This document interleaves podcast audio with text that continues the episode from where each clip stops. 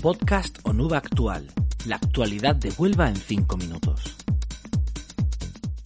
Muy buenos días, les saluda Rebeca Barroso. Bienvenidos como cada día a nuestro podcast de Onuba Actual, nuestro espacio de actualidad e información en torno a la provincia de Huelva.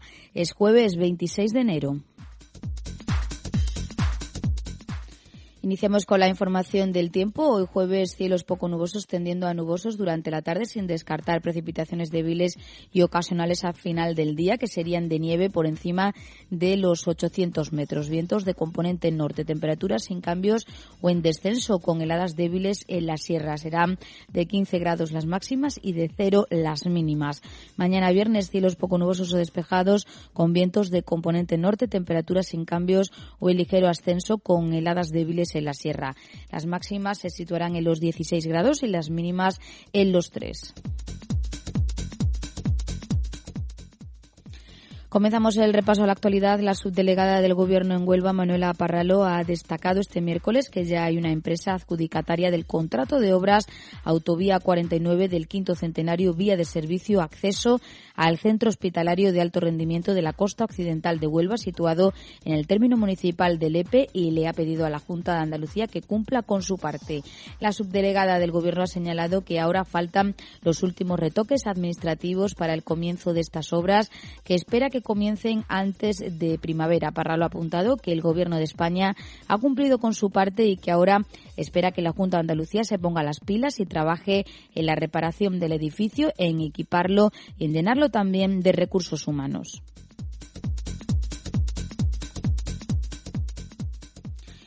Y el Ayuntamiento de Huelva ha informado que se considera plausible que los restos óseos humanos encontrados durante las obras de peatonalización que se están ejecutando actualmente en la calle Plus Ultra pueden corresponder con un núcleo de edificios religiosos y benéficos, probablemente el Hospital de la Caridad y la capilla de la Ermita de la Caridad, datadas de entre el 1500 y el 1600, ya sea de enfermos, fieles o del clero.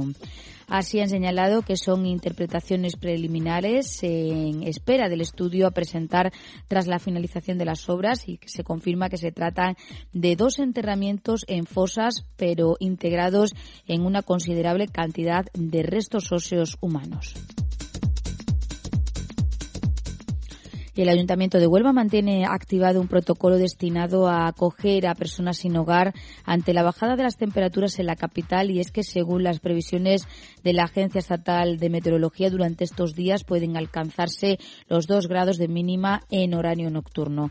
La concejala de Políticas Sociales e Igualdad, María José Pulido, ha señalado que desde la Navidad y como medida preventiva ante la llegada de este frío intenso se han llevado a cabo todos los esfuerzos posibles con el fin de ofrecer a las personas sin hogar tanto el centro de acogida para transeúntes San Sebastián como otro espacio habilitado en la ciudad poniendo a disposición de quienes lo necesiten un total de 10 camas más.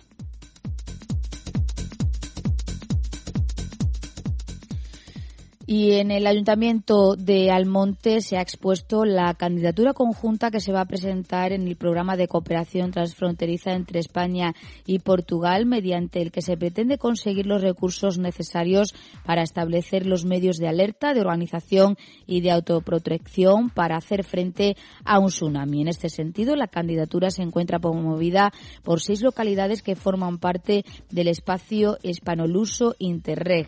En la franja española se cuenta con los municipios de Ayamonte, Isla Cristina y Lepe, quedando representado el territorio portugués con las poblaciones de Villarreal de Santo Antonio, Castro Marín y Vila do Obispo. El objetivo fundamental del proyecto consiste en establecer los medios necesarios para tratar de evitar la pérdida de vidas humanas y animales, así como proteger el patrimonio. Les contamos también que el Instituto Portugués de Deporte y Juventud de Faro ha acogido la presentación de la edición de 2023 de la UX Extrema, la carrera de mountain bike que recorre los principales lugares naturales de la provincia de Huelva. El evento se celebrará el 25 de marzo y a día de hoy las inscripciones se acercan ya al 90% del cupo de dorsales disponibles. Según ha indicado la Diputación de Huelva, la UX Extrema es una de las pruebas de mountain bike con más prestigio y tradición de Andalucía. Por eso consideran que es muy posible que se llenen las mil plazas disponibles para la ocasión. La UX Extrema ofrece dos recorridos, la modalidad extrema con 185 kilómetros de distancia y 3.690 metros de desnivel positivo.